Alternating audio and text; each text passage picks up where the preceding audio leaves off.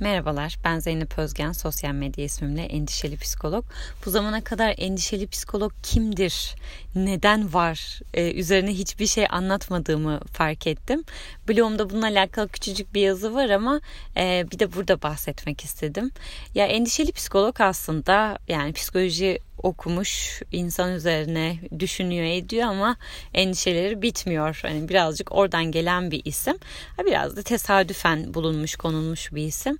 Çok büyük bir anlamı yok. Ee, ama benim yani endişeli psikolog üzerinden ilgilendiğim meseleler daha çok tırnak içinde modern çağın e, getirdiği dertleri bir türlü hakkıyla yaşayamıyor oluşumuz. Çünkü bundan biraz utanıyoruz belki şımarıklık olarak addediyoruz çoğu zaman ya da öyle hissettiriliyoruz. Öyle hissettirildiğimiz için kendimiz de bir noktada kendi dertlerimizi ciddiye alamamaya başlıyoruz ama diğer taraftan da onun acısını ağırlığını da yaşamaya devam ediyoruz. Bu çelişkiler içerisinde insanın kendini tam olarak nereye koyacağını bilememesi, derdini sahiplenememesi, yeri geldiğinde daha büyük acıları bir şekilde gördüğü zaman, şahit olduğu zaman e, kendi derdini küçük görmesi ama diğer yandan da o büyük acılara karşı duygusal anlamda bir şey hissedememesi. Şimdi ne demek istiyorum? İşte bir yerde bir felaket oluyor. Evet yani yazık oldu, çok üzücü diyoruz ama içsel olarak hissettiğimiz şey aslında kendi e, derdimizin, bir iş yerindeki bir ilişki e, sıkıntısının bizi daha çok yaraladığını yani duygumuzun orada daha fazla çalıştığını hissedip bu sefer ya ben ne biçim insanım ya? İnsanlar orada ölüyorlar katlediliyorlar ama ben alt tarafı şurada saçma sapan işte yöneticimin yaptığı bir hareketi dert ediyorum kendime. E, bununla kendimi üzüyorum meşgul ediyorum gibi böyle e, çelişkili hisler yaşamaya başlıyoruz. Daha doğrusu bunun çelişkili olduğunu düşünüyoruz. E, ya modern insanın derdini hangi jenerasyon dert olarak görmeye başlayacak, e, nasıl ayrıştıracak bilmiyorum. Ama acı çekiyoruz yani. Bunu da bir noktada kabul etmek lazım. Belki şimdiye kadar öğrendiğimiz acı, dert, e, sorun, sıkıntı kategorisiyle çok eşleşmiyor ama sonuç olarak ben bunu gün sonunda yaşıyor muyum bunun acısını yaşıyorum. O yüzden de biraz ona bir bakmak lazım. Yani bir saygı duymak lazım o acıya da. Ha şımarıklıktır değildir orası tartışılır tabii ki durumdan duruma göre ama bu dert şımarıklıktır ve bu dert şımarıklık değildir gibi net kategoriler altına da konulabilecek meseleler olduğunu düşünmüyorum. Özellikle yani hani bizim için bunu bir türlü ifade edemiyor olmak ya da bunu ifade ederken ya işte bu kaygının yaşanması. Ya ben bunları anlatıyorum ama karşımdaki şimdi beni şımarık olarak görecek işte saçma sapan bir şey dert ettiğimi düşünecek. Ya da ya bu insana da şimdi bu dert anlatılmaz ki onun benden daha çok derdi var gibi böyle kıyaslamalar üzerinden de ya sıkışıp kalıyor içimizde bir yerlerde. İşte endişe psikolog tam da bu dertleri birazcık e, konuşmak isteyen bir oluşum hesap. ne diyeceğimi bilemedim burada. Ama yani ben bu kimlik altında e, bunları konuşmak istiyorum. E, çünkü ben de bunun kişisel olarak acısını yaşayan insanlardan biriyim. E, hani aç değilsin açıkta değilsin ne derdin var ki ne tür hastalık gördün ki yani tabii ki de yani bunların ayrı bir ağırlığı var e, ama biz de varoluşsal olarak yani hayatı anlamlandırma biçimi olarak gündelik hayatımızın içinde yani insan olduğumuz için sadece başka başka e, duyguların içerisinden geçiyoruz. E, bunları haklılaştırmak, tepeye koymak değil ama bunların da insana dair olduğunu ve bunların da en az diğerleri kadar masaya yatırılabilir olduğunu, bunlara yani bu, bu haklarının olduğunu bu dertlerin e, yani biraz herhalde bunun altını çizme ihtiyacıyla doğdu diyebilirim. Bundan yıllar önce Üsküdar'da e, bilmiyorum belki bilirsiniz Çimen Pastanesi'nin olduğu o cadde var İş Bankası falan var. Orada yürürken e, biri düşüp bayıldı önümde. Ağzından köpükler çıka çıka işte e, Sara hastasıymış. E, ben de bilmiyorum yani o zaman hani böyle bir hastalığın tam olarak ne olduğunu ne bittiğini. Gözümün önünde bir adam ağzından köpükler çıkararak bayıldı. İşte herkes bir şekilde toplandı. Ben de gittim ee, daha da yeni para çekmiştim bankadan. E, üzerimde işte böyle biraz nakit para var ama o dönem daha yeni mezunum. Hani daha böyle kıt kanaat geçiniyorum. Yani geçinmek bile denmez. Annemden babamdan para almaya devam ediyorum İstanbul'da yaşamaya çalışan biri olarak. E, neyse toplandık başına. E, ben tabii çok etkilendim yani. Yani gördüğüm şey beni biraz sarstı. Sonrasında işte e, bir şekilde birileri dağıldı, birileri yardım etmeye çalıştı falan. Ben de sordum dedim neyiniz var? İşte bana elime bir tane reçete verdi. Ee, dedim ki hani ben bu reçete bu ilacı size alayım o zaman. Ee, sonra aldım reçeteyi gittim birkaç tane eczaneye. Ee, işte eczanedekiler dediler bu ilaç bizde yok bu ilaç bizde yok falan. Yani çok da ne yapabileceğimi de bilemedim. Sonra geri döndüm gittim adam hala oradaydı yanına. Dedim ben bunu bulamadım eczanelerde. Bunun ücreti ne kadar? Hani ben size vereyim bunu. Ee, hani siz her zaman aldığınız bir yer varsa oradan alın gibi. Böyle kendimce işte o an bir bilmiyorum bir şey gördüm ve bir şekilde destek olmak istedim.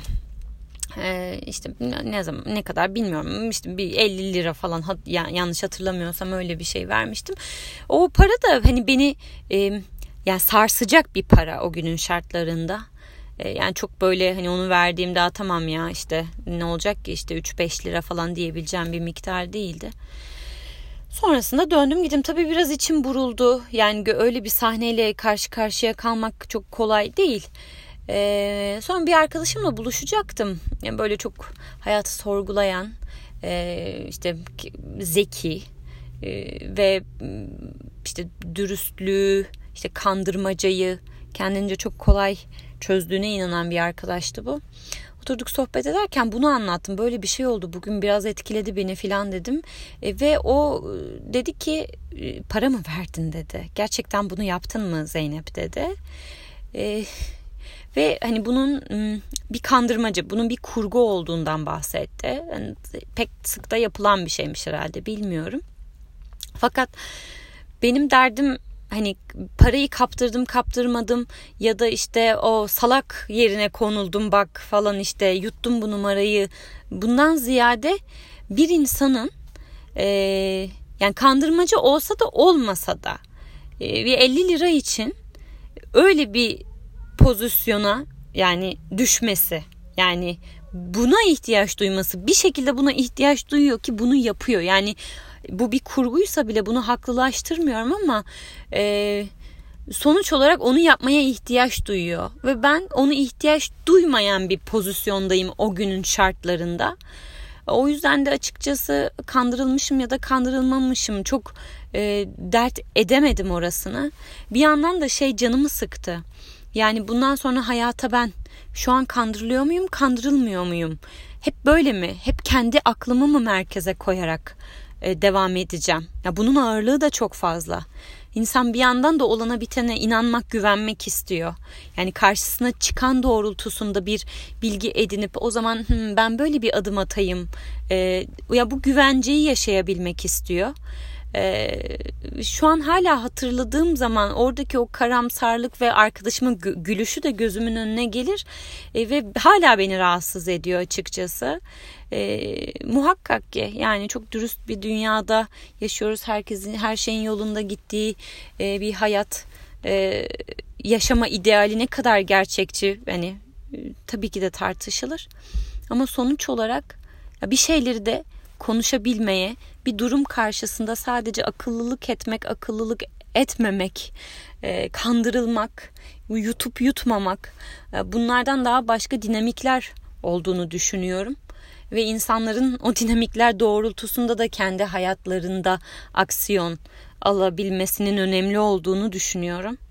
E, dolayısıyla da aslında birazcık böyle hani bu bu bu çerçeve etrafında yazıp çizmek benim ilgimi çeken konulardan. Çünkü kendim bunları dert ediniyorum gündelik hayatımda. Yine bundan çok yıllar önce ben yine çalışmaya daha yeni başlamışım. Bir gün arabada gidiyorum. Beraber çalıştığımız ve benim aslında hani patronum la beraber gidiyoruz. E, radyoda bir şarkıcı çıktı. O zaman da onun çok böyle e, magazinel e, bir şeyi vardı. Yani gündemde yeri vardı. Ha, benim de kişisel olarak saçma sapan bulduğum bir insan yani. Hani çok da böyle oturup arkadaşlıkta etmek istemem açıkçası. Hani bunu çok kişisel bir noktadan değerlendiriyorum. Dedim ki ya bu insan da dedim bugün ölse dedim ne hayrı var şu hayata falan gibi böyle çok üstten bir yorum yaptım. E, o biraz da magazinel gündem o aslında şekil verdi o yorumumu öyle söyleyebilirim. Bir de gençlik, deneyimsizlik tabii ki. Patronum da dedi ki o da psikolog. Dedi ki insanlar ne acısı var bilemezsin dedi. O an da bir şeyler anladığımı düşündüm bu cümleden ama bugün biraz daha idrak edebildiğimi düşünüyorum. Hakikaten herkesin acısı kendine ve herkesin bir acısı var yani. E, hani bu insanları sevelim işte her hepimiz acı çekiyoruz işte herkesin derdi kendine kimse bilemez. Hani bir şey edebiyatı yapmak değil buradaki derdim ama acı diye bir şey var ve herkesin kendi dünyasında var. Dışarıdan nasıl göründüğünün e, önemi yok. O insanın nasıl imkanlara sahip olduğunun önemi yok. Ha bir yandan insan acı çekmeye ihtiyacı da var. Yani o da olmamışsa, o hak da verilmemişse insan bu sefer saçmalıyor. Neyi kendisine yani bu sefer dram dram yapmaya başlıyor. Yani bir şeyden beslenmesi lazım. Çünkü acı da bir besin kaynağı ve belli bir dengede de olması gerekiyor. O yüzden de yani bunlar üzerine birazcık daha düşünülmesi gerektiğini düşünüyorum. İnancım bu yönde. Bu konularda benim ilgimi çekiyor. Bu sebeple de bu sahalarda dolaşmak hoşuma gidiyor. Endişeli psikolog da biraz buna hizmet etmek için var aslında. Yani oralarda birkaç soru ortaya atmak belki kendi düşüncelerimi paylaşmak ya da işte gözlemlediğim şeyleri masaya yatırıp bir konuşma gündemi haline getirmek. Bazı konuları legal hale getirmek, konuşulabilir olduğunu aslında e, yani o mesajı da vermeye çalışmak da hani biraz beni e, tahrik ediyor, hoşuma gidiyor işin bu tarafı. E, çünkü bazen gerçekten insan bu desteği arıyor. Yani beni anlamak zorunda değilsin, bana yardımcı olmak zorunda değilsin ama benim derdimin konuşulabilir bir dert olduğunu bilmek istiyorum. E, mu hissetmek istiyor. E, o yüzden de böyle bir alan açabiliyorsa eğer bu podcast kanalı ya da blogum ya da Instagram hesabım bilmiyorum artık e, hani o beni mutlu eder. Bazen güzel mesajlar alıyorum. Tam da bu cümleleri söylüyorlar. İşte e, ifade edemediğim dertlerimin konuşulduğu bir yer olarak görüyorum burayı. Heh diyorum ya tamam. Yani o beni gerçekten iyi hissettiriyor böyle de bir basın toplantısı yapmış gibi oldum ama ya beni takip etmek isterseniz yani motivasyonumu da koruyabilmem açısından bu önemli. Takip edin. Yani oylayabilirsiniz bu podcast kanalını. Ee, yani istediğiniz gibi oylayabilirsiniz. Ee, bana mesaj atabilirsiniz, e-mail atabilirsiniz endişelipsikolog.gmail.com'a geri bildirim vermek, ne bileyim bir şey yazmak, bir şey düşünürsünüz, onu yazmak istersiniz. E, blogumdan takip edebilirsiniz zeynepozgen.net ve tabii ki de Instagram hesabımdan endişeli psikologdan yine takip edebilirsiniz. Çok iddiam yok, bilgi paylaşmak gibi bir derdim de yok açıkçası. Çünkü bilgi aktarımı zaten kendimi öyle bir yerde görmüyorum da e, diğer taraftan da bilgi paylaşımının birazcık ihtiyaç ve talep üzerinden olması gerektiğine inanıyorum. Aksi takdirde hiç talep edilmemiş bilgiyi ortaya attığınız zaman bu sefer her önüne gelen ona bakıp onu istediği gibi alıp kullanma, manipüle etme e, yani öyle bir araca dönüşmeye başlıyor ve bilgi kirliliği dediğimiz şey de tam da aslında orada oluşuyor. Hani o oraya da çok hani hizmet etmek istemem açıkçası. Ha benimkisi fikir paylaşımı. Ee, en doğrusunu ben bilirim. İşte harika referans kaynaklarıyla size en doğru bilgiyi sunarım. Ee, ya da en e, makul açıklamayı ben yaparım. Yani böyle bir iddiam yok. Ee, ben kendim bir şeyleri kurcalıyorum. Ee, haz alıyorum bundan. Değişik bir haz. E, bunu da böyle ortaya koymak. Hani hep beraber o zaman kurcalayalım. İlginiz varsa siz de buna bir şekilde dahil olun. e, belki bir tarafından tutar götürürsünüz kendi hayatınızda. Yani buna hizmet ederse benim için tamamdır yani. E, teşekkür ediyorum beni dinlediğiniz için. Bir sonraki bölümde görüşmek üzere.